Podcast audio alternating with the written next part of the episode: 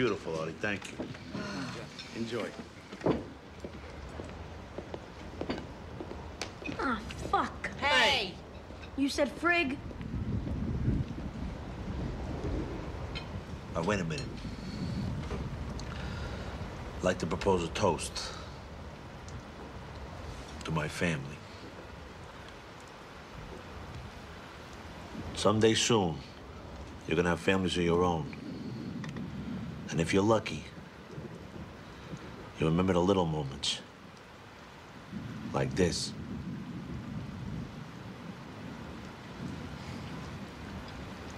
That were good. Cheers.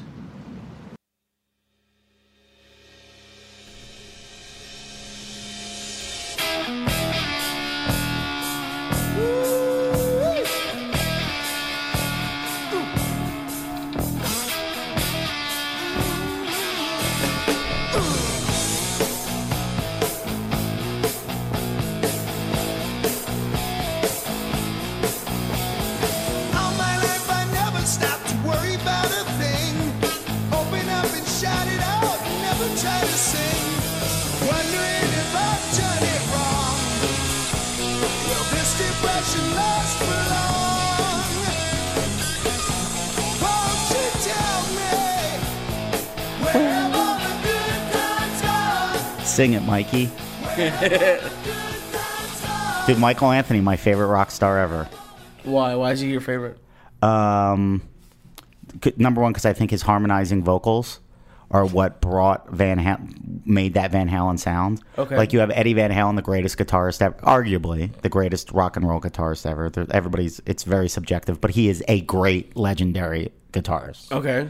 And the band bears his name. Him and his brother Alex, and Alex Van Halen may be one of the most underrated drummers ever. And then David Lee Roth, arguably the greatest frontman. I won't say lead singer, but I'll say arguably the greatest frontman of any band ever. And uh, you have the overlooked guy on bass, who kind of looked like when I was a little kid, I would look at my Van Halen posters. Mhm. And because before the internet, you had to buy magazines to see what your heroes looked like Okay. And uh, I, you would get like That's weird. Yeah, it is. It was a whole different world, man. And you sometimes would like go into a Spencer's Gifts or a novelty type store and just flip through the posters and be like, "Oh my god, this! Look at what they're wearing and this. This is cool." Because you didn't, when you weren't overwhelmed with information. So um, I remember looking at Van Halen, and everybody looked like a rock star, and then there was Michael Anthony, who looked like he should be, he should be playing right field on a softball team. He just looked like a Really? normal dude. Yeah, he was like kind of chubby, short, had like a beard, and uh, and then he was like you could tell he was like the party guy in the band because he played a giant Jack Daniels bass guitar. And I remember being like 12 years old, going, "That dude knows that guy's cool." so I thought he was cool. Uh, and then his vocals are amazing, and he plays a great bass. Him and Alex hold that band together. I feel like I don't, and I, I'm not gonna say it's my generation because there's definitely people my age who know. But I was just never. I'm not not into music, but when people start saying, "Oh, this drummer for ACDC," and I'm like, I have no idea what. You're Yeah, it's a different about. thing. Yeah, I'm the worst at band names and song names. Like I, I'll probably maybe know what the band is, but I'll be like, "Oh, I like this song," and then I have no idea who the singer is or. Yeah, music for me, I love it, but it's still a giant mystery to me, and that's one of the reasons why I do love it because I don't understand how you make it or where Yeah. it really comes from, and it's always been di- like memorizing movies. Yeah. is the easiest thing in the world for me. Like Yeah, I, I can watch a movie them. once, yes, but like song lyrics, I always get those wrong. Oh yeah, I don't. I don't even try. And then a lot of the music that's been made in the last like five to ten years, I might really love a song. I have no idea who does it. Do you ever get upset at yourself? Like I'll be in this. Uh, my Paula makes fun of me because every time this, I don't even know what song it is, but there's this one Lady Gaga song that I apparently really like, and I get, I, I never know it's Lady Gaga until like the last bit. So I'm rocking out in the car, and then it's Lady Gaga. I'm like, shit. God. That's the funny one of the, the funny. You're like, this is awesome, and they're like, that was Miley Cyrus, and you're like, oh, I hate myself. Oh, dude, let's handle some business. Right, I want to thank my first uh, unofficial, official, unofficial sponsor, the Don Carlos Taco Shop. Don Carlos Taco Shop in La Jolla, California. They're official. They are official. I love Ryan down there. His website is eataburrito.com. And there was just something about we're in the new studios. This place is awesome. First ever. First ever. Thank you. It's an honor to be the first podcast dropping off at the new spot. And dude, it just felt like spring and summer. And uh, when I think of spring and summer and good times, I do think of San Diego because to me, that's the California I always dreamed of. Yeah, yeah, it is. Um, it's like Fast Times at Ridgemont High for real. It's just the coolest, most fun place ever. And if you're ever this summer, if you're ever in Southern California, and you find your way to San Diego, please see my buddy Ryan at the uh, Don Don Carlos Taco Shop because he's the coolest. Look, his food is off the charts, fantastic, amazing. But you go for the food and you stay for Ryan, you know, because he's just such a sweet dude. And, and mention that you like the podcast. Like he's a he's a big guy, so like you might be scary, but no, he's like the nicest. And it, as soon as you met, he's like nice, regardless. But he's just like nice to everyone. But the first time I went there, I was like, "Hey, I heard about you and Ari Shaffir's," and he like he lit up, and we talked for like twenty minutes. Oh, that's awesome. Yeah, he So- loves comedy, man. he like, loves com. Just uh, mention anybody, any comedian you like. mention this podcast, bro. Let's Well, yeah. let's get let's get him some love. Where you go, dude. Steve Simone and Lee said we could come here for good times and good burritos. Good times and better burritos at Don Car. Make sure you get the salsa verde. That's you have to add that to. I like the anywhere. Roja, the hot, uh, the red. Uh, and then what else? Oh, I want to pump some dates real fast. Uh, this Wednesday, May fourteenth, I'm going to be uh, opening up for the party starter, Darren Carter, like the nicest guy ever. I've been trying to do a podcast with him for three weeks now, and we keep on messing it up. But we're at the Irvine Improv together on the 14th. I love it. And then the 21st of May, so a week from now, I'm going to be headlining Brea on a school night. Bring all your buddies, because if I get enough people there, yeah, it is. It makes it way more fun. Like we'll come out on a Wednesday. It's great.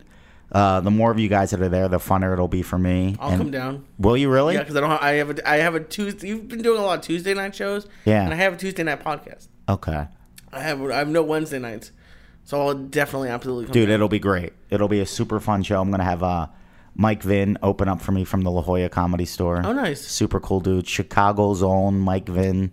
I gotta get him on the podcast. I love everybody from Chicago. Have you ever been there? No, I would love to. It's the best. All right, let's get into the. All right, oh, so that's and then uh, Friday, June thirteenth, Melrose Improv. We're gonna do something cool. I haven't figured that out yet, but uh, and then the first week of June, I'm at Helium back in Philly. Mama, I'm coming home. I'm back in Philly with my boy Steve Rannazzisi from the hit show The League. So excited! A lot of cool stuff coming up, and um, dude, this week my guest on Good Times is my buddy Justin Martindale who's one of the funny dude. This guy just makes me laugh. He's just a naturally funny dude, which, believe it or not, is kind of a rare thing in comedy. And um, this conversation I recorded last week with Sean Halpin. I have to get that out there because Halpin's got amazing stories, um, and he's one of my best friends. But this thing with Justin, it was just cool because it was more than stories and it was more than laughs because um, I just felt this like really nostalgic feeling talking to him about when you were in high school and how everybody just right before you graduated high school there was this feeling that we're all connected and that's something that um it was just like a, a magical moment in my life and it's something that i'm trying to live now that we might all have differences um, we might have different different beliefs we might be from different cultures we might be different genders and races and creeds and sexual orientations, but we're all have so much in common. And I think there's something really weird going through the world today where everybody's trying to separate each other. Um, they're trying to get poor people mad at rich people. They're trying to get, ri- and when I say they, I don't know. I'm just talking about the man. I don't know who they are, but I feel it. Like I feel like young people are supposed to not like old people. Old people aren't supposed to like young people. Poor people are supposed to think rich people are evil. Rich people are supposed to think poor people are lazy. Uh, racism, dude. I grew up in the '80s. My hero, like Bill Cosby, was the number one guy in the world. I didn't think about race. Dr. J. I grew up in Philly. It was Dr. J. and the Charles Barkley. Dude, Junkyard Dog was one of my favorite wrestlers ever. Racism was not a thing. And now I'm starting, I'm like, is it the 1960s again? Like, I'm starting to feel people start to get at each other's throats, and that's not what we were made for. We're, we're all here to just fucking love each other and hang out and be buddies. So uh, let's get into it with just with my buddy Justin Martindale, the pride of Texas. Once we had an easy ride and always felt the same. Now, I'm starting to talk right now. It's Friday. This is my first podcast ever at the comedy store. Yeah. Dude, fucking talking to your mic, bro. Oh, You're here so I right. The. What is this microphone you speak of? How are you, buddy? Thanks for doing this. I'm fantastic now. It was a long day. I just Yeah. got out of work like a peasant and came here with my uh, cucumber mint lemonade, which is very refreshing. That sounds I love LA right now, the spring. It's my favorite time of the year. It is. Yeah. As much as as much dirt and gross and negativity and stuff, like just walking outside this time of the year with everything like in bloom and like the sun is setting and Yeah, it's, it's interesting. kind of a fun magical time of It day. spring is spring no matter like when I I grew up on the East Coast Mm-hmm. and spring was fucking powerful. Yeah. it was the greatest. It was like a reminder that God is real and there's still hope in the world because winter was gray and Yeah. cold and icy and terrible. Then I moved to LA and for years I was I couldn't see a difference between the seasons. there is no difference, but you just get a lot more like No, there are little subtle differences though, and you just hit the nail on the head with that with spring. Like you start to see stuff blooming and people seem happier. Yeah, or like, you know, allergies or, you know. oh god. There is a lot of allergies. I'm like waking up with like king boogers in my nose, which are just I'm like, how is that in there? Oh, and you just go in the shower and just rocket it out. so gross. There goes my sex appeal right in the first 2 minutes of the podcast. But we talked about LA. Now you didn't grow up in LA, right? Nope. this whole podcast is just about the good times, bro. And you grew up in Texas, I right? grew up in Texas, yes. Dude, so many of my friends are from Texas. Yeah. Whereabouts in. Texas? Right in the center, San Antonio. Really? Yeah. Isn't that where the Alamo is? It's where the Alamo is. No way. Being a kid was fun in Texas. I had a good time. I had a good, fun childhood. I was one of those outdoor kids, believe it or not. I would, yeah. Rode, I rode my bike everywhere. We go to bike trails. The best. Go to like, uh, uh, like the like the you know the bike hills, those things. Yeah, almost like BMX type. Kind of, yeah. But Yeah. it was like we were like real hardcore, but we were like we don't need to wear helmets, and then we'd like eat shit and like I'm gonna wear a helmet. yeah, cut up our knees and like we there was a lot of land just everywhere. So there was all these like there was suburb it was suburbia, Mm-hmm. but then if you went like in the backyards, you'd have a backyard, but then there'd be like a fence to the backyard, and uh, beyond the backyard was like woods. Whoa! get all why these, would like, you put a. Why would people put a fence there when you could have direct access to awesome Goonies adventures? Oh yeah, but I mean it was just like a property line. So Right. it was just like okay, this is the backyard. You can't, you know, and everybody had like woods on the other side. I'm sure now it's all gone and they've developed, developed. it. Yeah, but back then it was just so fun. We would like crawl into the hole and we'd have adventure time. And I smoked pot for the first time in the woods. How old were you? How I was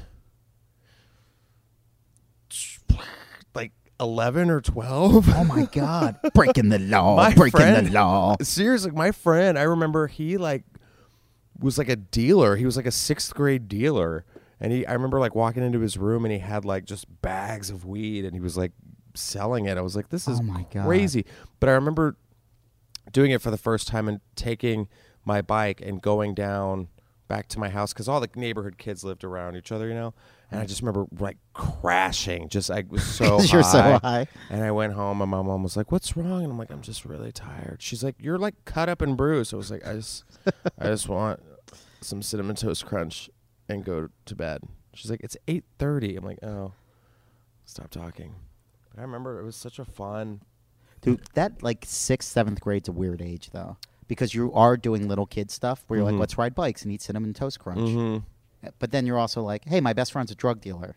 Do you know what I mean? It's a right. very bizarre age. Right. I'm getting body hair, and I'm watching Tiny Toon Adventures. You know, Yeah. That's God, that's so frightening to me that there's 11 year olds man that, child. that sell drugs. I'm sure it's like younger now. Now. But I mean, I don't even know what happened to him. Uh, I don't keep in touch with him. Do you remember how you guys became friends? Was he like one of your elementary school friends? And he was like, Yeah. fuck this, I'm going to get paid, son. Yeah. Like it was that rebellious time. Like it was like it was like uh I mean, what were the bands that came out then? It was uh Red Hot Chili Peppers and Nirvana and Pearl Jam and So this is like early 90s. Soundgarden, yeah, early '90s, and it was just like, yeah. And so Dude, that was, like a good time for music. It Oh, was- yeah. It was like a second coming of rock and roll. Yeah, I remember like all the kids wearing flannel. I remember Kurt Cobain dying. I remember, I remember this girl named Kara. she That's carved such a great like 80s name. Kara. Yeah, Yeah, yeah. Kara, what was her last name? I can't remember. Ah, whatever. But she, she was like in elementary school. She was like the little like Girbaud girl. Like she would wear like the scrunchie and the designer like, like Girbaud jeans and the and then the like polo shirt and then middle school she like went all like flannel and black goth lipstick and when Kurt Cobain died she carved Kurt in her arm Oh my god. like carved God. it like with something sharp Dude, it's so sad to me now as an adult Mm-hmm. That I can go back and think of kids I grew up with or see kids that are in those awkward years now. Mm-hmm. And I think as adults, we don't realize the effect we have on children, whether you're uh, a teacher, whether you're a parent. Like these little kids need attention. oh yeah And that kid obviously was missing something. something yeah. Like, well and- now we don't give we don't give kids attention anymore no, we, we give them stuff. we give them iPads and Yeah, instead of- it's fucked. It drives me crazy seeing these families out and they're all on like some electronic device. Like the kids, the mom, the dad, they're all just on their phones or something. I'm just like interact with each other, damn it. Yeah. Because that was one of my that. favorite things to do as a kid was when like my brothers and my sister and my mom and my dad we'd all go out to dinner and we honestly we had to go to the back of the restaurant Right. because we knew that we were going to just laugh our asses That's, uh, off. that's the same thing with my family. You Like, had a fun family. I would crack everybody up at the table. My Yep. brothers, my sister, we'd all get in. Where are you in the birth order? I'm the oldest. Okay. Yeah, and so we would Dude, just. you must have been the best older brother. I think so. I mean, I would hope so. Mm, Look, all older brothers are dicks to my- some extent. Yeah, my sister and I started off really good, and then like we just, she just became a bitch. Like just, we just butted heads and just fought, and like I wanted to be the older brother, and she was just like, man. What's and the now, age and difference? she's older now. Well, we're five years apart, so Okay, she's she now is like pregnant with her third kid, and like Aw. um, You're an uncle? I am an uncle. Yeah, best job ever. Two nieces, and she's having a boy this time, so I'm very excited about it. That's awesome. I know. It's uh but like now as like an adult, I'm like, oh, you're she's just that's just how she's just like this bullheaded like I mean, she raised two girls pretty much by herself. Like she was married and he ran away and then Hmm. she met this other guy who's like in love with the girls and you know, they are having a baby together and so she's like got her like shit down and then I look at myself and I'm like, What's wrong with me? Dude, I'm so Oh. amazed by real grown ups. Mm-hmm. Like real grown up. Like there was one lady reached out to me who's a ER nurse Mm-hmm. that listens to this podcast. Oh yeah? Hi ER nurse. yeah, she's awesome. And I was like, you became a real adult. Yeah. Like there are people out there that somehow develop tangible, marketable, real skills. yeah. I don't really feel like I've learned to do anything yet. I know. Like I get, I walk out on stage and I'm the same person I was. That was the idiot kid making my family laugh Mm-hmm. in a restaurant. That's that's it. But your sister did it. My brothers, my brother, my brothers are eight and nine years apart from me, and my uh, so they were like baby little kids when you oh, were a yeah. teenager. Yeah, I love them, and now one of them uh, is getting his wings from the Air Force next week. Oh my gosh! Yeah, Thank you for your service, Justin's brother. yeah, that's Aaron, and then Paul is uh, like was in Afghanistan, like drove a tank, Oh my god! and Two- two meanwhile I'm military like- brothers. I have two military brothers. Yeah, That's uh, dude. And- honestly, the best people. Oh, like, yeah. the best thing that ever happened to me in 2006. I was at like the peak of my comedy store darkness years, and um, it was just everything had gotten to me. Everything, yeah, everything about the city, everything about the life choices I made. I'm like nobody told me to go after a dream, and I'm you know, and I'm like I had nobody to blame but myself, and it was then I got the opportunity to to go to Afghanistan and do a bunch of bases along the way, and I went, oh, these people, there are good people left in the world. And it wasn't for, like I'm not a political guy, and I know some people are like, oh, how could you? I was supporting the soldier, not Yeah. war, and these guys, their commitment to each other is what I found so um, inspiring. Was all about they were fighting for the guy next to them. They're Yeah. just, they're just better people. It's crazy. I was on the phone with my brother not too long ago, actually, because he, he, you know, I, we couldn't talk at all because he was like, you know, in this discreet location and all that stuff. Yeah. And um, he had called me, and my phone rang, and I was like, "Oh, it's it's Paul," and I pick it up, and I'm like, "Hey," and he's like, "Oh shit, I gotta call you back. This girl's car just like rolled over on the highway and like hung up," and I was like, "Um." Well, there was that. My And, like, brother's I a got- hero. Like, he's a legitimate I got in the shower, got out. I was like, "Oh God, I hope the car doesn't explode." You know, whatever. Yeah. And he's like, "Oh yeah, sorry, I just had to like run up." and- Just had to go this- save somebody's yeah, life. pull this girl. He saw he was like there was a baby seat in the back. There was no baby in it, thank God. But then the cop came over and was like, "Get out of here! You know, we got it now." And he's like, "No, I'm fine. I'm trained to do this. I'm helping her." Like he was checking her vitals and all that kind Yeah. of stuff. And I was like, "God," like I was like, "Was she hot?" He's like, "Nah." I'm like, "Oh man." He was just doing it because it's the right thing, he just thing. did it for the right thing, and at the same Isn't that was like, awesome though yeah, that there I- are people out there that still choose to do the right know, thing? But I was like, that would have scared the shit out of me. But it was funny because I was just picturing the girl like, like, tossed over in the car and just like, uh, and like out of it and like opening her eyes and just seeing this soldier in slow motion come up to her. I was like, I wonder if like.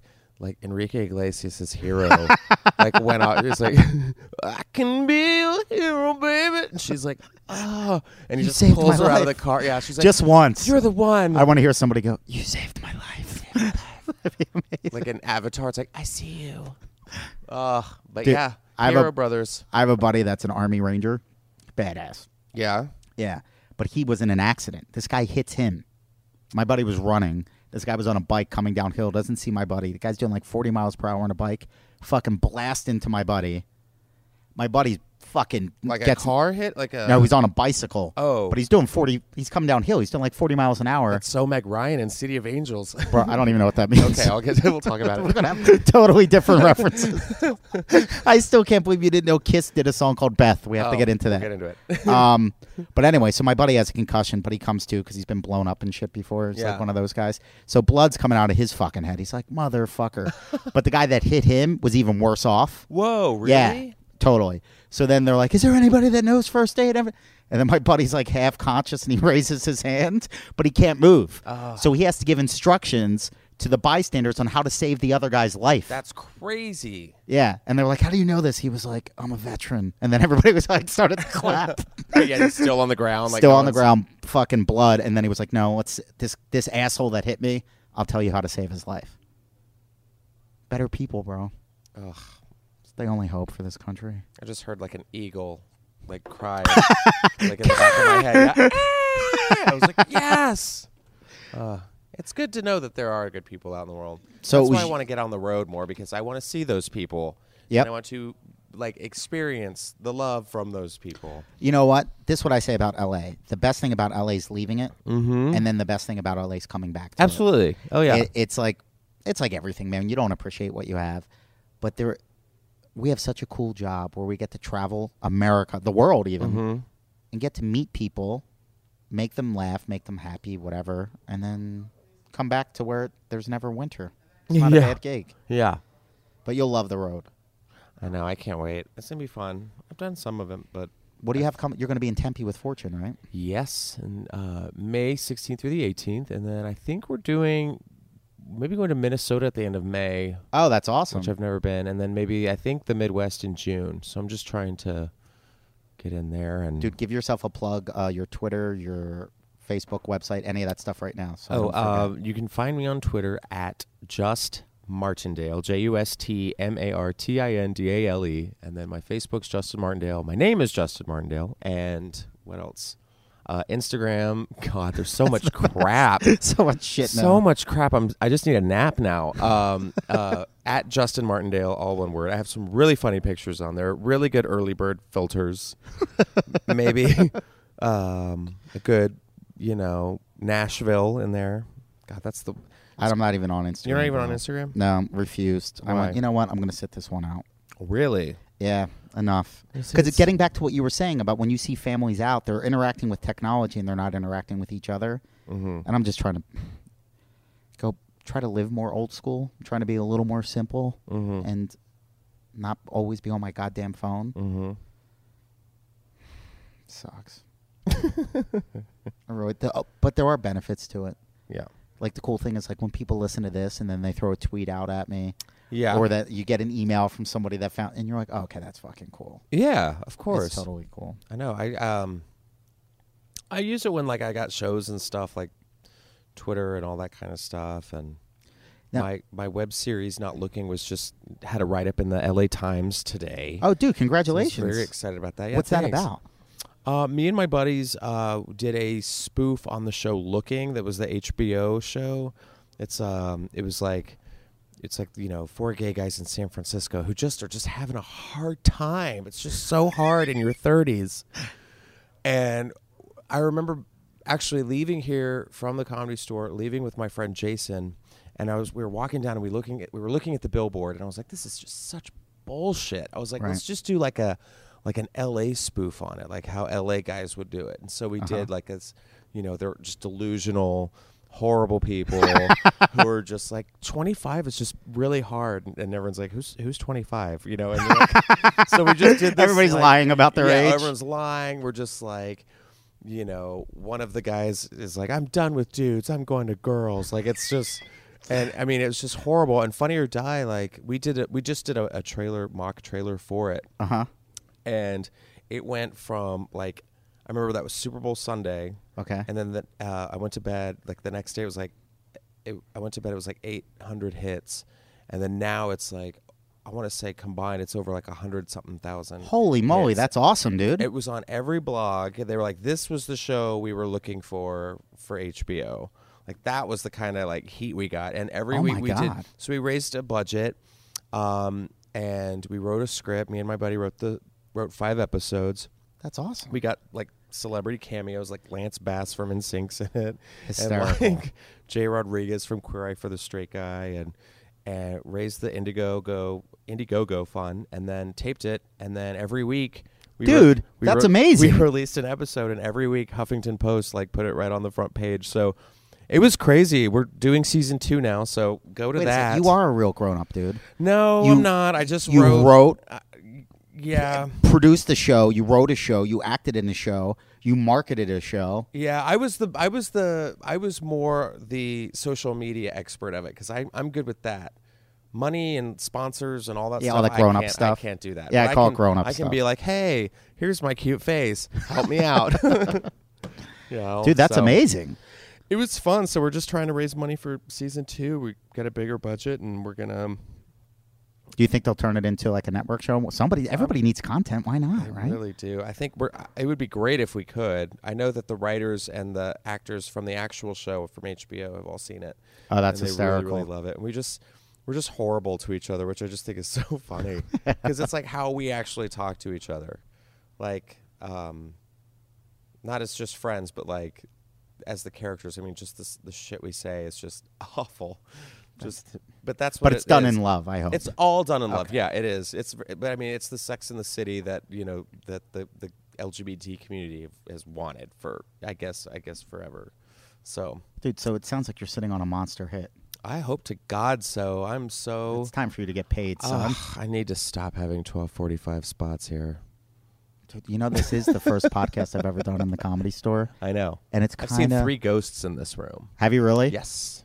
W- Right okay, there. we are in the main room of the comedy store, which Yeah. used to be Ciro's. Ciro's nightclub. We're staring at this legendary stage Uh-huh. where uh, I want to see that stool move. Martin and Lewis. Show yourselves. Don't do no no no no. do not do that, bro. No way. No way. What if it all of a sudden happened? I would. No, totally- dude. Okay, I'm gonna tell you a ghost. I don't know if I should tell the. Did you do that when you were a kid? Oh, Never. uh, never did ghost No, stories. I'm, a, I don't, I'm not into that stuff, bro. I loved getting the shit. I would build a fort, and we'd all just like with the flashlight. nope. make- I loved building forts. I loved going on stories? adventures. I loved ghost stories. I hate ghost stories. You know why? Why? Because part of me thinks it's real. It is real. Yeah, but then that's why I don't want to encourage it. Oh, I'm like, you do your thing, I'll do my thing. Don't start a- no shit, won't be no shit. I got into a fight with with Joe Rogan doing his. It wasn't a fight, but like yeah, that'd be one of the last dudes you'd want to fight. not. Yeah, I'm like well, yeah, like a clearly fight. win. I would win. and um, but we got into that that discussion of like aliens and ghosts and all Mm-hmm. So he's like, "Dude, man, you're fucking stupid." I was like, "You don't know me, Joe Rogan." What did he say was stupid? He doesn't believe in any of that. I thought Rogan was in all that stuff. That's what I thought too, and I was like, "Wait," uh, and um, because I remember my first ghost experience. I was a kid. I was like, God, how old was I? I was living in. I was living in South South Texas before I moved to San Antonio. What's South South? Texas? Laredo, like border town. Ugh, gross. And That's like some Kill Bill shit. it, no, it's like Mexican border. Like I remember they put me in special ed because I was white, wow. and then and then um, that was like kindergarten to third grade, and then they had the Pledge of Allegiance in Spanish, and then they had it in English. Wow. And then I was like the breakthrough because I learned how to say it in Spanish, and I was like, I'm doing this.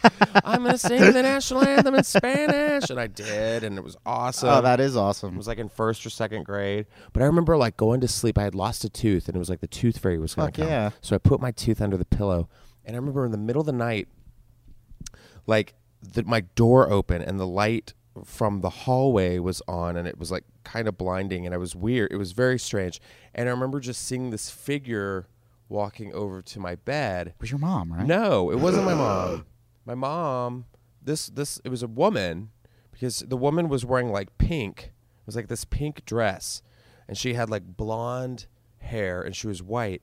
But I was, you know when you squint so hard that it's like really really blurry so you can't really make out a face? Yeah. Like I was scared because I was like, if the tooth fairy catches me seeing her, You might not get your I won't stuff. get my Yeah, it's my- like Santa my- my- Claus. My, It's like- swag. you Yeah, know? exactly. It's My all about getting paid, swag. son. Like, that's right. And so I remember looking and just being like, you know, uh, Pretending to be asleep. and it wasn't my mom, and it wasn't, and and I just remember, and then it got scary because it got really, really close, and I just like remember being tense, and then I didn't feel anything, like there wasn't like a like I'm putting something under your pillow, or and then I like looked, and then I finally like opened my eyes and it was gone.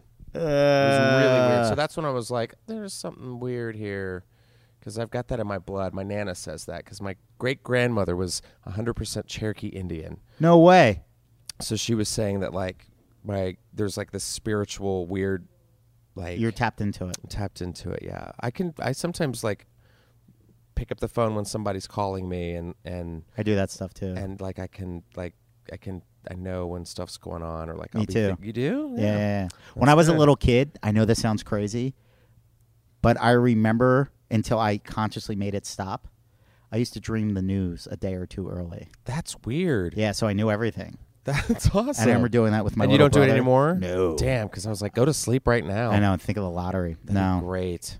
And then once me and my little brother, we both had chicken pox together. My mom, because my mom planned it. First, my big brother got it, Uh huh. And then she made us hang out with my big brother. And I'm like, "Isn't he sick?" She was like, "No, go keep your brother company." And I was like, "Awesome." Oh, and then we got crazy. chicken pox Uh, because that's that was old school. get it Like, out of the every- way. Get it out of the way. And then um, my younger brother and I, I kind of remember when he was really little, before he could talk. I kind of remember communicating telepathically with him. I know that sounds crazy. No, yeah. But siblings do that. Uh huh.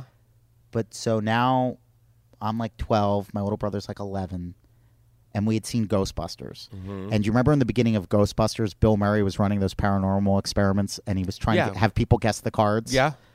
So my brother had a deck of cards. And he was like, I'm, And it was the hot girl. yeah, yeah, it was, dude, that.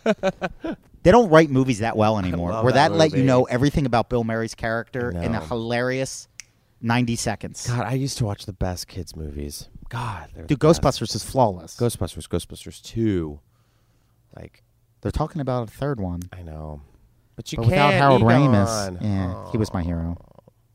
I love Bill Murray. I love Raymond. Dude, that era of comedy to me is flawless. Yeah. So anyway, back to Yeah. like the psychic shit.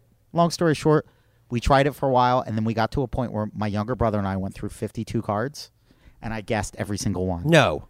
Hand of God. And then what was crazy is that at first it was difficult, and then I started to say it before he flipped it over, and he was like, "Yeah," like before he knew it. And then he just started to throw the cards in the air as I was. I was like, four diamonds, ace of spades, ten of clubs, and he's like, "Yes, yes." That's and then- crazy. Yeah, it was that really happened.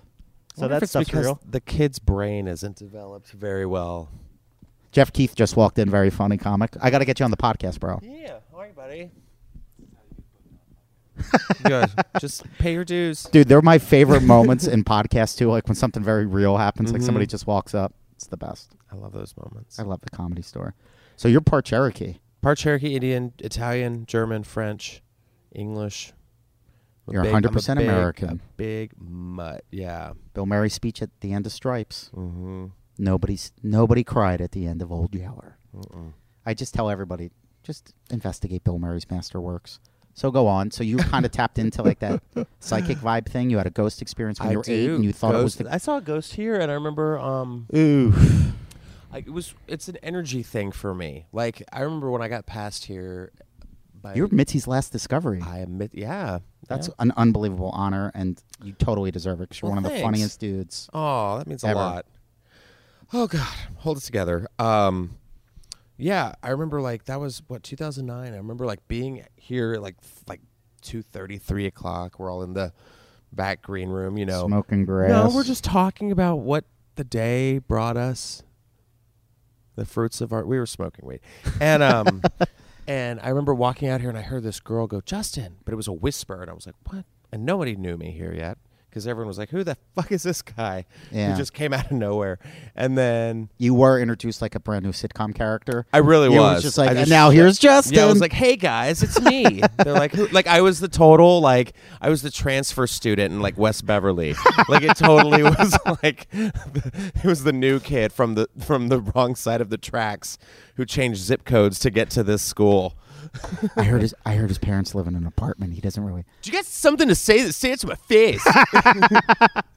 Who's the new guy? So funny. But then the, movies. the third, the the second time, it was like I left here, um, and then all of a sudden, like felt this big weight on my chest. Like it was really like a like some someone was like pressing on me. No. And I started walking, and then like my my conscience just kicked in. It was like, you know what? Let's let's start running. Let's, Yeah. Let's let's Yeah. let's go. And so I just fucking started taking off down this hallway. I think like Kirk Fox passed me and he's just like, Where are you going? And I was like, Don't have time. Demons. Demons, you know. And then the last time I remember walking, um, I guess I smoke a lot of pot in the, in the green room in the back.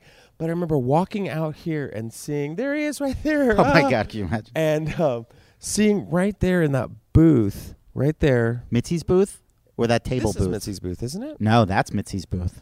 The smaller one, Where? Oh, right there in the corner. right here? Yeah, that one. Oh, oh, right on. I didn't know that. I thought always thought it was this one. No. Um, no, it was over there, like against that wall. Okay. And I'm walking out, and I just see this like figure just sitting in the booth, and it was like a, a shadow, and he had a um a gray bowler hat on, like one of those like 19 like mafia guys. And I remember conscious again was like, nope. I got this crazy chill, like I was just like, Ugh. went to immediately. The first thing I do is like, where's Jeff Scott? Yeah, yeah, yeah. So I go up to Jeff Scott. I'm like, Jeff, I think I just saw a ghost. And he's like, Oh yeah, tell me about it. Who'd you see? And I was yeah, he's all into. Oh, yeah, he's like, Oh, I love ghost stories. Who was it? Um, and I'm like, Well, I think that's a good Jeff Scott impression. I must say, I'm very proud of myself. Um, and I'm like, What was this gray shadow? And he had a bowler hat. He goes, Oh, that was Gus. And I'm like, Oh, he has Oh, a name. Sure, Gus. He was one of the um, security, like security Yeah, like guys. tough guys. Well, and then I heard I was talking to somebody the other day, and I can't remember who it was. Damn it! Damn it! Damn it!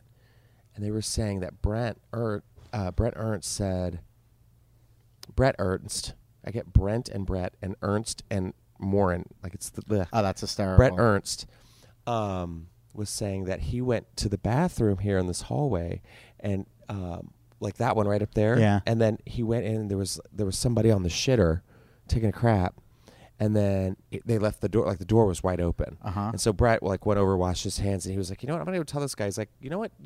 Hey, don't be a goes, savage. shut the, Yeah. yeah. He's like, shut the door. Went over there. And no one was there. Uh, I love that shit.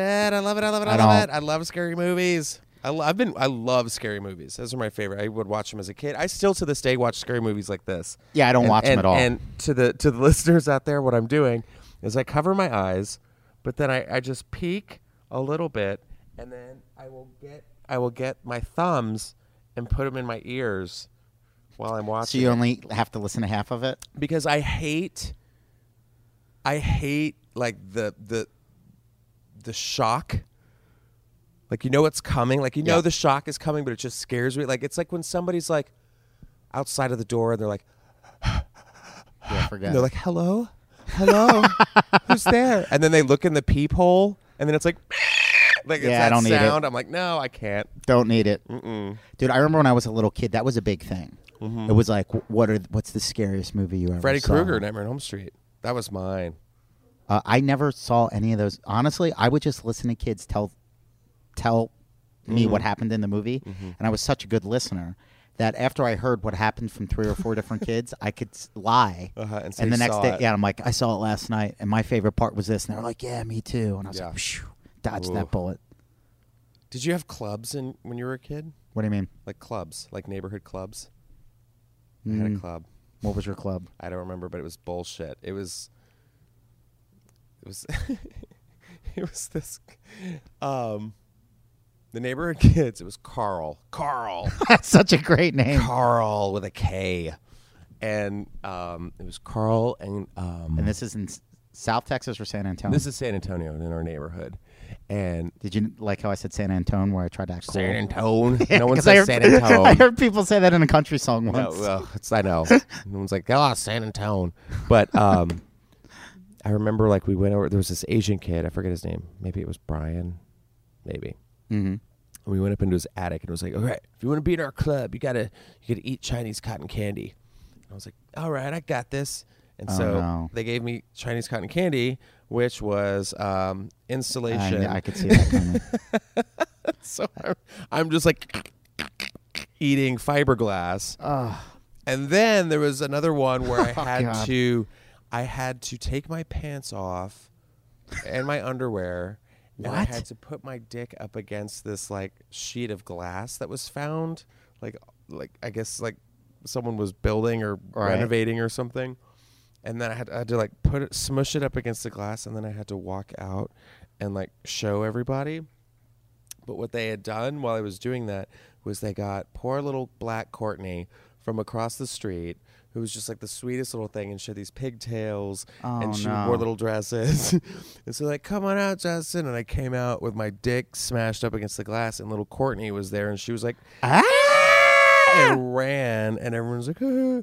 and her dad was just like, "You kids!" And we were like, ah. Run! And then we did a thing called knicker knocking, but it was I think it, we called it knicker knocking, but I think it was something else. Oh, And there was this old man who he was the old creepy man from Poltergeist 2. Okay. Remember that guy? No, I never saw Oh, scary never movies, That bro. Guy, he was like the cult leader. He was like he's oh, the scary. so it's an old creepy dude. old creepy church guy's like, "Hi, Carol Anne," like that Oh, kind of. He would mow his lawn every morning without fail. that would means mow he had to get out of the house. his lawn. We'd get on His the wife bus. probably broke his His no, his wife would help. His wife would be out oh, there. Oh no! And we would get on the bus and just be like, "What the hell is? What? Why are you mowing your lawn again?" Do you know what? There was the people that lived across the street from us. They were a nice older couple. Everybody was afraid of them, Of course. But their their lawn, their whole property was immaculate. Yeah, it was perfect. It His looked like lawn a- was beautiful. Yeah, it looked like a putting green. yeah, yeah. but Exactly. that's what they lived for. it was like Edward Scissorhands golf course. yeah, and and so me and uh, one of my asshole teen friends were like, let's go like knicker knock, where you go up and you like knock on the door and then you go hide. we'd call it like what was it? Oh God, dine and ditch, ding dong ditch. Ding we called dong it, ditch, We called yeah. it ding dong ditch. So we're hiding. Why is that? Okay, that Why is that? tell me the the most fun feeling ever. It's like that feeling you feel in your chest after you knock and you're running away. You're like, like, oh, Can't get busted. Yeah. Run! Yeah, yeah. Dude, I have a. I used to do a joke where almost getting in trouble is one of the most fun things in life. Oh yeah, it was so much fun. You were just like, oh god, oh god, and he found us. Like he, we were in a bush, and he just, it was like, you can't. and we like, no. and we ran off, and my friend took off, and I ran to my house, and he Hey, knew where I lived. That was like three horses. directions. That was three houses down from him. Nothing funnier. How old Oh, were you at the time? Oh man, I was probably like, like eight or uh, no, no, no, no. Yeah, like eight, nine or ten, I would say. Oh, so great. So the first thing I'm gonna run to my house. So Yeah. like the, the easiest yeah, way he'll never busted. find me. oh man, I had some crazy, fun, crazy kid stories. My How many kids were in your neighborhood? Oh, we had. I mean, there was. Sounds like an awesome, fun Quite little kid few. neighborhood. Yeah, 'cause, I mean, like you had the- woods in the back. We had you woods had in the back. I mean, we were all. I mean, there was a whole bunch of us, and the and the elementary school was like right down the street. oh man, that's awesome. And so, and then the middle school was like, like a little further down. And middle school, I had so much fun in middle school. It was so awesome. It was so much fun. But I remember this one trip. Uh, this was like, I was. This was like I was probably in like second or third grade. Mm-hmm. Where it was like I had these like cr- like we lived next to our pastor. oh, that's Like, a lot of pressure. It was a lot, and they had a daughter, and the daughter saw me peeing on the side of my house because I'm a savage. Dude, little boys have to mark their turf. Yeah, I was like, I'm gonna write my name on the bricks, you know, and like totally did that. And like her brother saw me, and he was like, "What are you doing?" I was like, "Meh." And then, but her her parents invited me on a retreat uh, to their land. Everybody had land, Oh, that's so it's like, hysterical. oh, come to the land, come to our land. I'm like, oh, perfect, you know. So we get to this cabin, and this was one of those like, this is when like I, I stopped believing in God. Not sorry. really, But I don't know you're not, but, but it like kind of like, like, hmm, twisted my faith a yeah, little yeah, yeah. bit. Like a, a, a an awakening moment. Yeah, I was like, hmm, this is weird. So we're at this beautiful place. There's like a creek and you know a cabin and So that that's what land means. Land. People that You live got- in yeah. suburban cities would then go to someplace more mm-hmm. rural. yeah, yeah, yeah. They'd go like camping. They'd have like they'd have like a camping ground. They would you know have land. Right? And so I remember she was allergic to everything. Uh-huh. She couldn't sleep on the ground because of dust. She couldn't like play because of grass. She couldn't. You grew up next door to Rod and Todd Flanders. You had pretty much like yeah, this. it's She could The not do it. Like she could eat certain things, and I was like, and I think it was one of those things where like, no, we just want to like keep her like flowers in the attic style, like on a leash. Like we don't want her to like So experience fun. Yeah. And so we go to the creek one day, and so we're like picking up rocks and skipping them and having fun. And the mom, the pastor's wife, was like, "Okay, now Justin, be careful. You don't want to like hit her in the head with a rock." Oh, the no. minute she says that, Oh, no. I skip a rock and it just boom right in her head, oh, right in her head. Oh, like, it could, like my on the drop of a dime. Just don't be, just be careful. Boom, and and she just falls to the ground and starts crying. Was there blood? Stitches? I Was don't it think bad? there was blood. okay. I don't remember. You would have remembered. I don't think there was blood, but I do remember this when the mom l- turns over, looks at me, and she goes, "You stupid fucking kid!"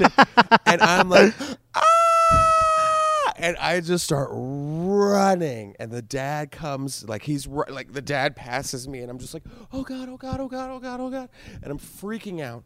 So then I, I, I blacked out, like I don't remember anything. Oh God. I just remember.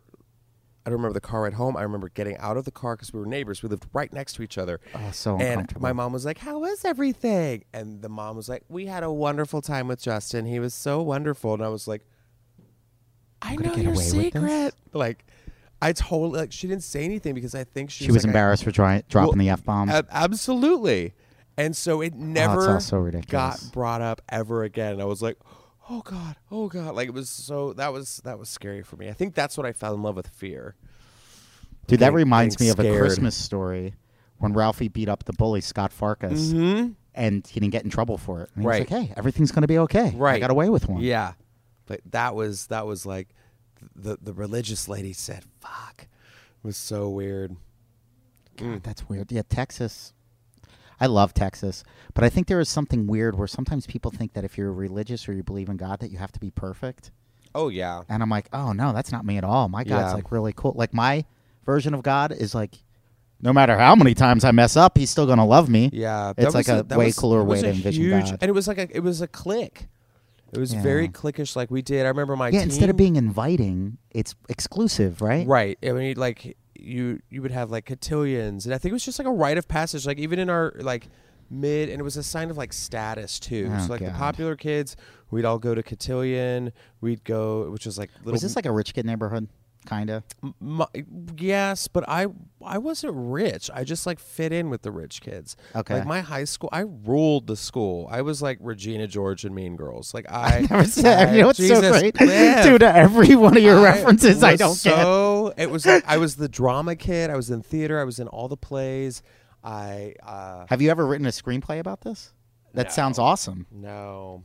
But it was yeah, I, I went from private school. I was in private school from my freshman to sophomore year. And then my parents couldn't pay the tuition anymore because my mom was like, if he goes to public school, he'll die. Right. Or get shot and my baby can't get shot. Right. So all four of us went to private school like assholes. And so it was just ridiculous. That'd you be know, so expensive. and now all those kids, all the kids who I went to private school with are all like Fuck ups, right? well, no, I mean it was just one of those things. I remember a girl got expelled for smoking a cigarette, and like, you Okay, know, that's one thing I did want to follow up on, and maybe we'll just touch on it now. Yeah. That little girl that grew up next to her that you cranked in the head with a rock Yeah. as her mom, like Yeah. to me, to me that's divine intervention. Yeah. Like to me, that would be proof that. God's real. Yeah. where she's like, don't. Make sure you don't hit her in the and then as she's saying that she's providing the soundtrack for, for her words the soundtrack for the, the impact exactly and then she drops an f-bomb Yeah. like I would have high five Jesus right there and would have been Uh-huh. like this is the best Yeah. thanks God And that's one of those things too. It's like I see a lot of I see a lot of my friends now who I grew up with who are very, you know, not liberal minded, but like open, you know, because I never I mean I got I never got like teased. I mean I got teased, but I never got like physically beat up. I always used my humor yeah to like you know I was always like I was the high school mascot. I was the Dude, this is a movie. You I was the, the, cool homecoming kid, man. king. I was. most You did humorous- everything. All, you were Ferris Bueller. I yeah. I really. I, I high school was the best. Like I transferred from private school to public school. And your mom's thinking this is going to be the worst Just thing the worst thing. And but my junior to senior year, like I was like I had the teachers. Like I was the host of the talent show my senior year.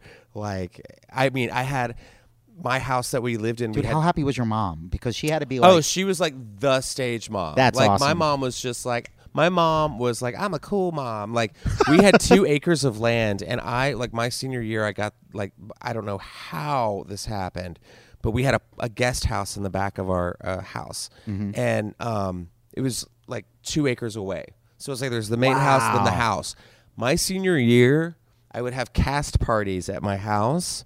So I would call up all the parents, pretend I was my mom, and I'd be like, "Hi, this is Debbie. Um, I'm, just, I'm just calling. Um, we're Justin's having some friends over tonight, and um, and everyone's like, Justin, oh yeah, thank you so much for inviting. You know, and we would just get fucked up.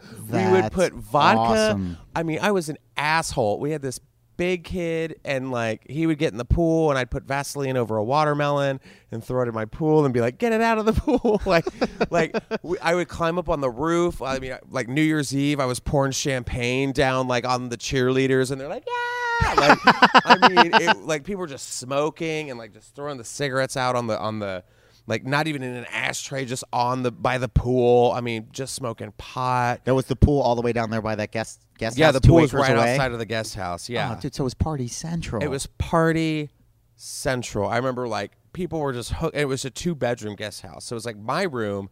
So people are like, "Fuck it" in my room, and then I was like, you know, I hooked up with the homecoming queen, like in the other room, while the you know student council president and her date, who's now married, they're na- married and have a kid now, are in the other room. They were high school sweethearts and Uh-huh. they got oh married. yeah, we were just gross. awesome. And then it was so funny because they, it was like my senior year. They, um, they what was it they did? You couldn't buy. You couldn't. They would give you a ticket for smoking.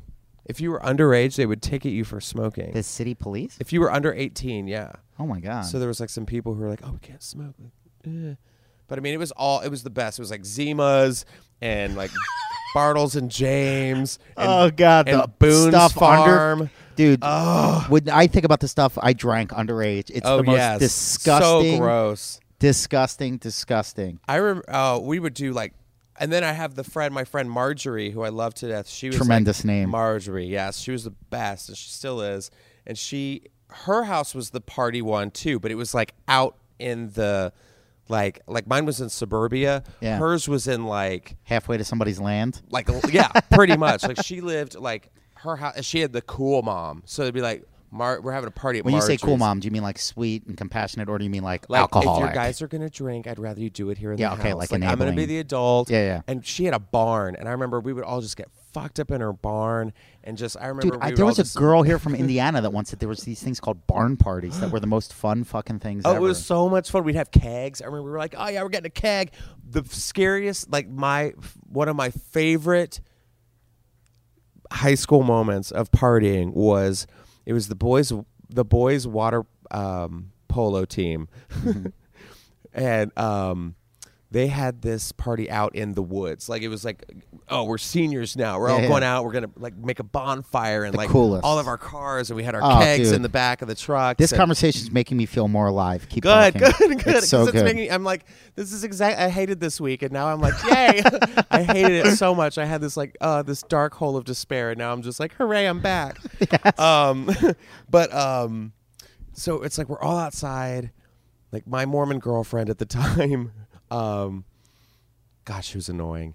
Uh, uh, we're all out there. So it's like the dance team, the cheerleaders, the jocks, uh, some of the theater kids, Um, because we were all really close. There was never That's like a awesome. clique. We were all like our senior year was it was it was 1998. It was like that can't hardly wait. Did you ever see Can't Hardly Wait? Mm-hmm. Yeah. So it was like that. It was like Can't Hardly Wait. It was like that era, like Jennifer Love Hewitt. Yeah. and, like I know what you did last summer. It was like that was the group. We were all So just fun. misfits and fun. The cops show up, No. and the cops show up, and you don't stick around for that kind of shit. Nope. Because they would give you a uh, Get in trouble. what was it? It was a D, not a DUI. It was a a DWI, drinking while influ. It was something. It's a But it was bad. It was bad. Like yeah, your I got, parents would I be like, one. ugh. Yeah, I had to go to We- classes. scurried like ants. It's like Run! one in the morning. We're in we're in fucking Hunger Games arena, and we and everyone just scatters, and all of a sudden, and there's helicopters and shit, and we are For all kids at a hiding- keg party, Yeah, they oh, send yes. out Oh, yeah. helicopters. We were hiding in the bushes. I remember at one point it was like dusk was approaching or dawn was approaching, and like it was like that like that really like blue hue like before the sun comes. It's magical. And we're all just fucking freezing. And I remember like we just kept running. I ran through like barbed wire, like I tripped and like we we were all just cut up and muddy and just gross. Like everyone's, you know, we'd meet up with friends. We're like, "Where is everybody? oh God, they got." You know, they'd be like, "They've got a lease. They took a lease." We're like, "They took a lease." Sounds Oh, like you're God. describing a zombie yeah, movie. They got a lease. They took her. I'm like, she's she's the she's the she's the valedictorian. She doesn't do anything. they just took her. They took her. You know. And then like, and then all of a sudden, you know, I gotta go. I'm sorry. I got I, my dad. Everyone's like, you know, my pager's going off. I gotta go. And so we're like, you know, and then we're like sitting like. Because we're just getting lost in the woods. We're just keep Yeah. getting lost and deeper and deeper. Yeah. I remember at one point we're just sitting there and we're just like, and we're just drunk. Like we had to just carry one dude. We just like left him. We're like, we can't do it anymore. We'll tell your story. You know. and at one point, I'm like on this rock, and I'm just like, caw, caw, and you hear someone like, caw. I'm like, oh my god, I hear you. And so finally, we made it to this main road. And this is where it gets like Texas Chainsaw Massacre. Oh, no. So we're walking down this main road. It's like five of us. And, and what's about five in the morning at this point? Easily. Okay. Like still dark, sun coming up. We're walking on this like road. This car pulls up with its lights. And we're like, what the fuck? And it's like, rolls the windows down. You kids need a ride? And we're like, um, Yes, we do, Oh, though. no, But we do. Don't take it. So he's like, "Yeah, uh, where are you guys coming from?" And we're like, "Uh, coming from a party." He's like, "Oh, well, where are your parents?" And Oh, like, Well, they're not at the party clearly because you're we're like 17, 18 years old, and uh, he's like, "Well, I'll give you guys a ride if you How many people were in the car? What's this person look like? He was a white guy, like real, very like um. God, what's the guy's name? Like old navy khaki pants, button down shirt, lives with mom. Norman Bates. Norman Oh, Bates ish. no. Yeah. He's like, Well, I got some stuff I need to just put in the trunk of my car real quick. And he like he opens the trunk of his car and he just has guns all in the back of his car. moly. And we're like, um, he's like, get in, guys. You don't want to miss an opportunity like this. And we're like, ah. And he dropped us off at my girlfriend's place at the time. And her Mormon parents are like still asleep. Uh-huh. and I'm like a boy in the house. And I end up like showering. I like wash the blood and the mud and the disgrace and the shame the but yet going down the awesome drain. party at the same time, and I have to like sleep in her closet. Iron- ironic, I know. yeah, it all, it all came back now, but like had to hide in her closet till her parents left for work the next day, and it was like, it was one of those stories. And then like the next day at school, we were all just like, Wait a second. You guys did this on a school night? yeah, I want to say, wait, I want to say it was, it was like a half day or something oh like my that. god, you guys were fucking ballers. Yeah, we That's were. insane. I remember there was like we had to work. What time of year was it? Was it towards the end of your senior Oh year? yeah, it was like spring. Yeah, That was glorious. Yeah. Like what that whole it was right before prom. I remember that, and it is prom season now. So yeah, that sense of connection that you had towards your classmates. Like I Mm-hmm. was just talking to somebody about this last week that my high school experience was not nearly as cool and as delightful as yours, but it was still awesome. yeah, And I do remember one of the coolest things for me about high school was when everybody in my senior class realized this was the last time we were ever going to really be together. uh huh, And some of these kids you knew for your whole life. And there was this bond where it was mm-hmm. like, we are, this is us, th- and, and this is it. And mm-hmm. cool kids were hanging out with dorks. And I remember there was a girl from the band that hooked up with like the Yeah. outlaw kid. Mm-hmm. And everybody, it didn't matter who you were, whatever, we all shared our commonness. Instead of our, instead of excluding each other based on differences, everybody celebrated what we had in common.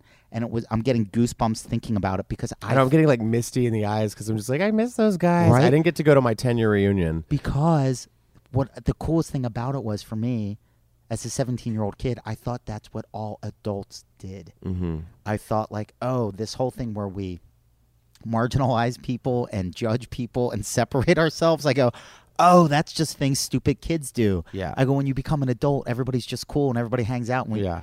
And then when i got to college i was like this is going to be the best. And i was like wait this shit's starting all over again? Yeah, there's cool kids and there's jocks Yeah. and there's nerds and there's goth kids. And I'm like, oh man, I they're, thought we learned our lesson. over, Yeah, Yeah, and it was even more segmented Yeah. and more clicky, and I was like, ah, this Yeah. sucks. everyone's like, "Who you?" Uh, yeah, I Because that. I used to love that movie. Court was in uh, Can't Buy Me Love. oh, absolutely. Then at the end of the movie, when everybody, like all the nerds and the cool kids, party together, I'm Mhm. like, that's the best thing in life. yeah, it was like Breakfast Club, and like it was just one of those like, you know, I miss Tom Clark High. That was my Get that's the That dude, that sounds Tom so Clark fake. high. You have to write about this. Tom Clark. We go Claw 'em Cougs. Called them Cougs. We were Cougars. That and you our were in mascot. the you were in the mascot I was outfit. the mascot. Oh my we were, God, and that's so fucking it was- funny. It was, a guy and a girl, and our names were. Uh, it was Marjorie. Me and Marjorie were the mascots, Hysterical. and and our names were Neiman and Marcus. yeah, and then our, our colors were black and silver. that was my high school colors. Was it really? Yeah, we I were the loved it. Panthers. I loved our Yeah, we had. LA Raiders We had- colors. Yeah, was like, we we're had yeah, black, silver, and white. And then our our class song was um that Green Day. I hope you had the time. Every time I hear that, it gets me. because that song is one of those songs that just puts me into that time I know it really it really was. because it captures that. Not only does that cap that that that song captures that feeling for anybody, Yeah. whether you graduated high school in '56 Uh-huh. or 2006, but that was That really was your song. That was our song. Yeah, and I know a lot of a lot of people were like, "Oh, five years, four years." I was like, "No, my, that was the year because I remember we voted on it. It was right when we were like doing high school superlatives. I won most humorous. Obviously, obviously, it's working out for me. Um, and um, they were like, what, "What's our song gonna be?" And we were voting on the song. Like Titanic had come out at that December, so everyone was like, "My heart will go on." I was like, "I swear to God, if it's my heart will go on, I can't, I can't, I can't, I can't." And then they said it's uh because the song was called "Good Riddance," Was that the Green Day? I didn't Yeah. even know the real name of that song. I just call it, you know, that get those graduation songs. Yeah, and then it was, but everyone called it. I hope you had the time or time of time of your life or time of my life, and I was like, oh my god, our graduating song is the song from Dirty Dancing. Like I was so so gay and didn't know. I was like, oh my god.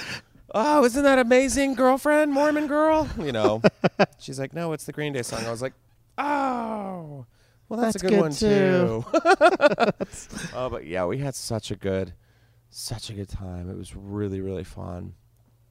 Went to like, now it's like now I like see all my friends from high school on you know Facebook and stuff, and they have have like kids in these like massive houses that they pay you know Yeah, they're real a hundred, adults. two hundred thousand dollars for. You know, they just have like hit it together, you know, and Yeah. everyone's like, "When are you coming in to see?" I went, I went and performed once back home. What was that like? I had like it was really fun. I did like an hour. I did like an hour and a half because a lot of them came out and supported me, and like it was just crazy just seeing them because it, it was almost like like no time had passed. Yes. it was very strange. But it's yeah, the cool, one of the coolest things Yeah. in life. Yeah. It's, it's so we all cool. just met up. We had some beers. Some of them got fat. Some of them like look old. Some of them look exactly the same. yeah. um you know it was like kind of weird like someone i remember one of um what was her name uh, lisa lisa frederick she was a she was one of the rich girls but she was she was I've like- never met an ugly girl named Lisa. really Yeah. That's true. Lisa turtle was hot. But like but like meeting like or she was like i'm so sorry i had to leave early. You were fantastic but you know i had to get back. We had the babysitter. So i was just like Wow. blah, blah, no. It's amazing. Yeah it's crazy. That like 10 years, boom, people, their lives are completely different. yeah. I know. So cool though. you go from like watching cartoons in the afternoon and you know getting home and eating snacks to like being an adult it's so crazy It is. But then again, I really don't feel like an adult that much. no i don't either i mean No, right? obviously my bank account doesn't either oh Dude, you're gonna make it. I- You're well. too funny. thank you i have people watching me Good. that's what they say ghosts i Gus. don't know ghosts and gus and Do you remember your first time here at the comedy store? That story about Mitzi discovering you, that's like one of those Hollywood stories, dude. yeah it is weird oh, do i remember my first time here Yeah, well, do you remember that night when oh yeah i'm actually gonna post that the video is out there Oh, that's awesome. A friend The- of mine. a video of the set Mitzi saw? Yes, my friend recorded it on her flip phone. She was sitting like right over there. It was Wow. like the stage, yeah, stage right. Those are theater terms. Um, stage, yeah, and um, I remember the energy of that night. It was packed because it was like Michael Jackson just died, and it was he died June twenty fifth, two thousand nine. And I was doing little rooms. Not I wasn't doing open mics, but I was doing um, not bringer shows, but it was like, like oh, I'm doing, you know, come to M Bar. I've got like a spot for Yeah, you. it's sort of promoted to- shows. Yeah, yeah, yeah, Yeah, yeah. I'd never done an open mic, and um, How'd Kathy you get on Lewis, stage? Kathy, Kathy Lewis saw me at M Bar and was like, "I want to put you on my show on Fridays," and I was like, "Okay, cool." And I was, and I remember just being like walking down, driving down the strip, and being like, "God damn, I would love my name to be on that wall one day." Wow. And I was like, Robin Williams is on that wall, and Jim Carrey's on that wall, and like all these guys that I idolized as a kid. I mean, Yeah. I, I mean, I idolized. I would watch stand-up comedy. I would watch the HBO like Me too. Live Nation, and uh, was it Live Nation? No. No, it was like Comic Relief, Yeah, comic relief. and um, just watch those guys and just be like, wow. And then um, uh, I just remember uh, I had they were like, okay, you have to sell like ten tickets, and I just remember saying something like, like I have to. Uh, what is that? Tommy, everyone. Soon. Oh, Okay, soon. sure. Oh All right, yes, thanks, Tommy. I'm telling the Mitzi story, It's the Tommy. best. He asked me the Mitzi story. We should get Tommy to tell his from his point of view. Yeah, well, the Mitzi story, uh, I'm, I'm part of it. We're gonna pass it. Here's Tommy. Real quickly, Yeah, so this is the- talent so coordinator of the comedy store, Tommy. We all love him. Go. Yeah, okay, so I'm over there in the uh, original room. Mitzi is supposed to come in the original, but she walks down to the main room.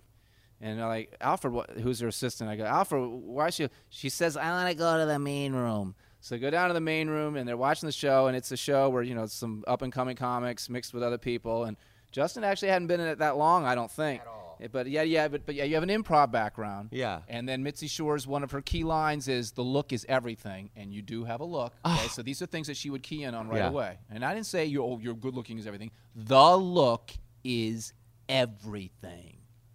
She says if you don't have a look, you're a writer. Oh. Makes sense, doesn't it? And there's nothing against writers.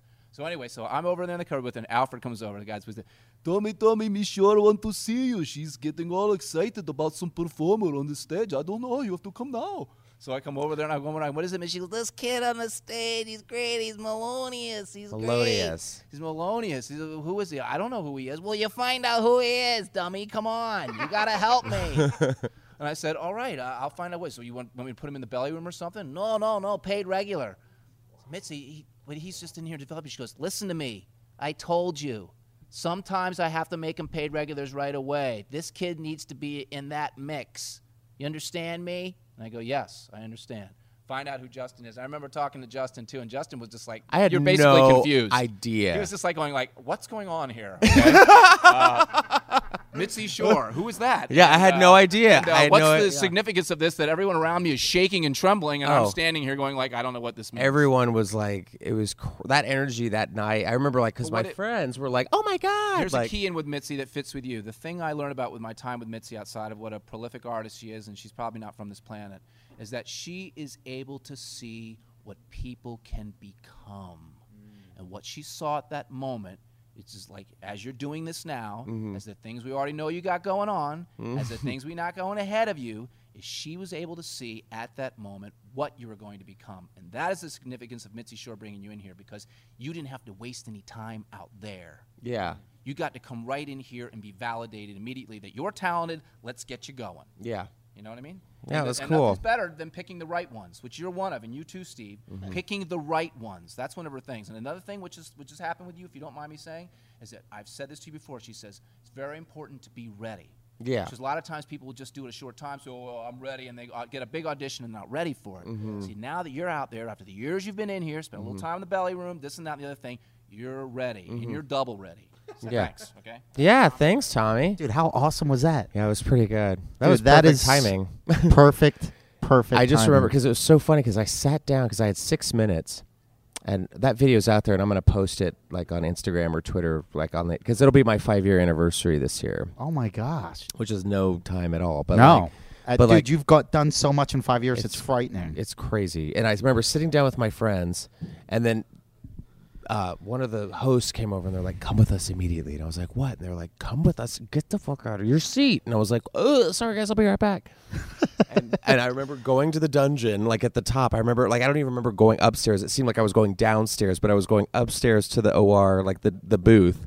And Tommy was behind there, and he was just like, "What happened? Just changed your life." and I was just like, "What is this Wizard of Oz like talking to me about?" He was just like, "I've always said that about this Short. And I had no idea. Like, I was like, I don't know what that means. He's Yeah. like, "You're a paid regular," and I was like, "I Okay, I, what? great. What? Who's Mitzi Short? What? I don't know." Like, and then I remember getting out into the the patio area. yeah. And it was like Whitney was there, and Crystalia was there, Bobby was there, Brett was there. Um, I remember Bobby coming up to me like, "Who the fuck are you?" And I was like, "Oh my god, I loved you on Mad TV."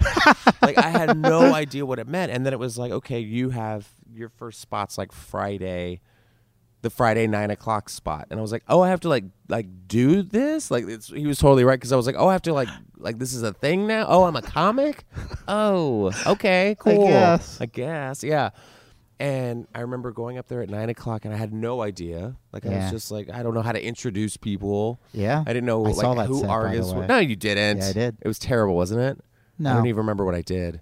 But I just No. remember being like, okay, I got like fifty. They're like, you have fifteen minutes, and I was like, fifteen. How am I going to fill 15 minutes? Yeah, like, you know, do crowd work. What's crowd work? And it was just Why are you like- throwing these terms at me? yeah, and I remember there for a while. I got you know I got thrown up into the belly room a couple times just because I was like because I didn't know. Like I honestly got thrown to the wolves. Yeah. Like it was like I didn't have that like, you know, you get these up and comers who are just like, oh man, why, why am I not past at the store yet? Why Right. am I? I'm like, Years. I'm like, I like. I was just like, okay, go. Like it wasn't even. I was like, I was trying. Like that's the thing that was scary. It was just like, okay, you're one of us now. And a lot of people didn't like me for a long time. I'm not to. There was a comedian where I thought when I heard this story, that's Uh-huh. why I think I saw your first. I just thought it was awesome. Uh huh. And there was another comedian that heard me talking, and they attacked me because Uh-huh. they thought I was shitting. They thought I was being sarcastic. I'm Mm-hmm. like, what? Did, what are you talking about? I just said it's awesome, and I think it's great. They were like, "Are you being serious?" I'm like, "Yeah." What's not awesome about this story? It's Yeah. fucking great. Yeah, I mean it's a cool. It's a it's a very. I'm very fortunate and lucky to have that happen to me because that is one of those moments that I was like, okay, this is the reason I moved out here, and this is the reason why I started doing this in the first place. Yeah. Because I my whole life people were like, oh my god, you're so funny. You Yeah. should do stand up. You should do stand up. And I was like, no, I'm not gonna do it. And it got to that point where I was like, I know that I, I started. Oct- my first set was October 20. I want to say October. 26th, 27th of 2008, and then in June of 2009, I was a paid regular at the Comedy Store. Yeah, it's unheard of. It's crazy, so That's crazy. amazing. But I mean, it's my family now. You know, Yeah. You know what? I just this conversation just made me feel really good because good. It, it made me realize that all those good times you were talking about, we kind of have those here at this place. Absolutely. There is this really cool connection that we all have here. Yeah, it's very it's it's one of the and as much as there's like that that negativity and Of the course. and the the ego and Yep. the Uh, so and so's doing this and I'm not and I'm Yeah. guilty of that as well. I mean, it's I think we human. all are. We're all just like at and that that point. doesn't matter who you are. Yeah. It's like if you sell insurance and you're like, Ugh, Flanagan yeah, yeah. closed that It's like, deal. God damn it! Why didn't I book that? Why didn't I go out for that? You Yeah, know. we all have to learn the but same it's lessons. you know everyone's going out, and at the end of the day, we're all coming back here, and we all get to catch up, and we all get to. It's one of those things where it's like, you know, people who do listen to the podcast and the people that we do mention, like with like with the Death Squad guys too, they've been Yeah. really really generous with me, and like you get those guys who do come that night to the comedy store, It's and they're the like, coolest. They're like, oh, you're Ari. Oh, there's Tony. Oh my God, It's there's so cool. There's Justin Martindale, and there's the know, power of these podcasts is so cool because Yeah. it, it getting back to that whole concept of connection we're connecting dude there are people all over the world that listen to this thing Yeah, And it's what's- so weird. it's so and you know what's the coolest thing to me is that regardless of all the differences people have whether they grow up in australia or finland or idaho Do you or have Finnish listeners? Yeah. Hey, Finland. yeah it's amazing Let's go right to Finland. Let's go to. I've I've never been like anywhere of those places. Um, Finland, Denmark. They all have. The, it's the universal language of laughter. That's amazing. And the thing is, like, the references change, Mm-hmm. but the feelings don't. Everybody knows what it's like to be nine. Everybody, Yeah. Everybody knows what it's like to be in high school and be like, oh, God, I wish I could get into that party. Oh, my God, I'm in that party. Yeah. Oh, my God, this we're alive. Yeah. And, like, when you were telling that story, that's I, I, I got goosebumps thinking about it because I was like, I remember that. Yeah. I remember that feeling of being like 16, 17 years old. And you're just completely touching the moment, and it's the coolest thing Yeah. ever. That night was was that night when I when I had that feeling of I got into the party. yeah, Like, like I, I didn't know. I mean, and I'm still like learning. I'm still in that party where it's just kind of like I'm, you know, I'm getting these younger kids looking like coming up to me now and being like, yeah. you know, give me some advice and what You're should like, I do? And I'm like, I'm still, I'm still trying. You know, I'm getting, you know, followers on Twitter who are like, you're so underrated, and I'm like, oh, thanks, oh God. But it's one of those things where it's like this place has formed me into the comic that I want to be and the voice that I want to be for those people out there who I know who are struggling with their identity and who they're you know Yeah. and they're and they're kids who are growing up who aren't as lucky as I was Yeah. who who um are getting bullied and getting teased and you know and it's like it's one of those things where it's like I want them to know that I'm I'm that big brother I'm That's the oldest awesome. in my family you know I'm the big brother I'll be your big brother too Oh, that's so I just, awesome. I just feel like that's God, that's such a great way to live life. So dude. much. Well, I mean, it's one of those things. It's like I'm not gonna like mope around town and be like, oh, boo hoo, you know. I wish I had more money. And right? I Do you know what's I- really you know? funny? Whenever I get like upset or depressed, I go, "Wait a second, am Yeah. I pissed that I'm not rich and famous? Yeah. Is that really? That's the. I don't have problems, man. I just have blessings, but I mean, I my own like- ego gets in the way. Yeah. and I can find a reason to be miserable no matter what. Yeah. And I think that's one. That's what maturity is. Is that when you realize you have the decision to either be miserable or you have a decision to be happy. And I know that sounds fucking trite. I know that Mhm. sounds it's an oversimplification, but it's the truth. Mm-hmm. And there's always something positive to focus on. And That's if it. you're a good person, you will have people who will help you out. Oh, dude, it's a gonna, like, better life. back. Yeah. I mean, It's a better I've- life. I've you know I feel like the past five years, I've had some ups and I've had some downs. I've had some great experiences. I've some, had some terrible, horrible experiences. Yeah. But it's like, you know, the hard work pays off, and the hard work you get attention, and and and people. The more they hear your name, the more they see you, the more people are talking about you. People will take notice, and I think Mm-hmm. Yeah. that's what's cool. And I think it's like the this generation of of comedians are not only hilarious but just good people. Like Yeah. there's some good people, and you have your haters who are like, "Oh, Yeah. this guy's just you know so full of himself." I'm like, no, no, no, no. But the ones that are going to be successful are the ones that are For just the long run. good people. Yep.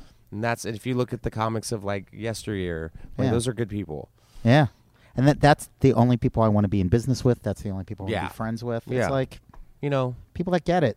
When people come up to me and they're like, "Dude, you're one of the nicest guys here at the comedy store," I'm just like, that means a lot because there's a lot of shitty people in this town. Yeah. It means everything to me. yeah, yeah. It really does. If people go, eh, you, you could be funnier. I'm like, all right. Yeah. But they're like, oh, you're such a good dude. That makes me feel good. Yeah. It really does. Dude, this was awesome. I know they're getting really ready to start the show. Thanks for having me, dude. All right, we got to get you on again. Absolutely. This was the best. Thank you so much. Thank you, Steve. Where can people find you? Uh, you can find me on Facebook, Justin Martindale, and on Instagram at Justin Martindale. Uh, on Twitter at Just Martindale, no N, at Just Martindale. Uh, and you can catch my web series, Not Looking, on Funny or Die. Um, yeah, and uh, help our Indiegogo project. Oh, you can also catch me on E on the Worst Thing I Ever series. So yeah, Thank you, buddy. thank you guys for listening. See you, dudes.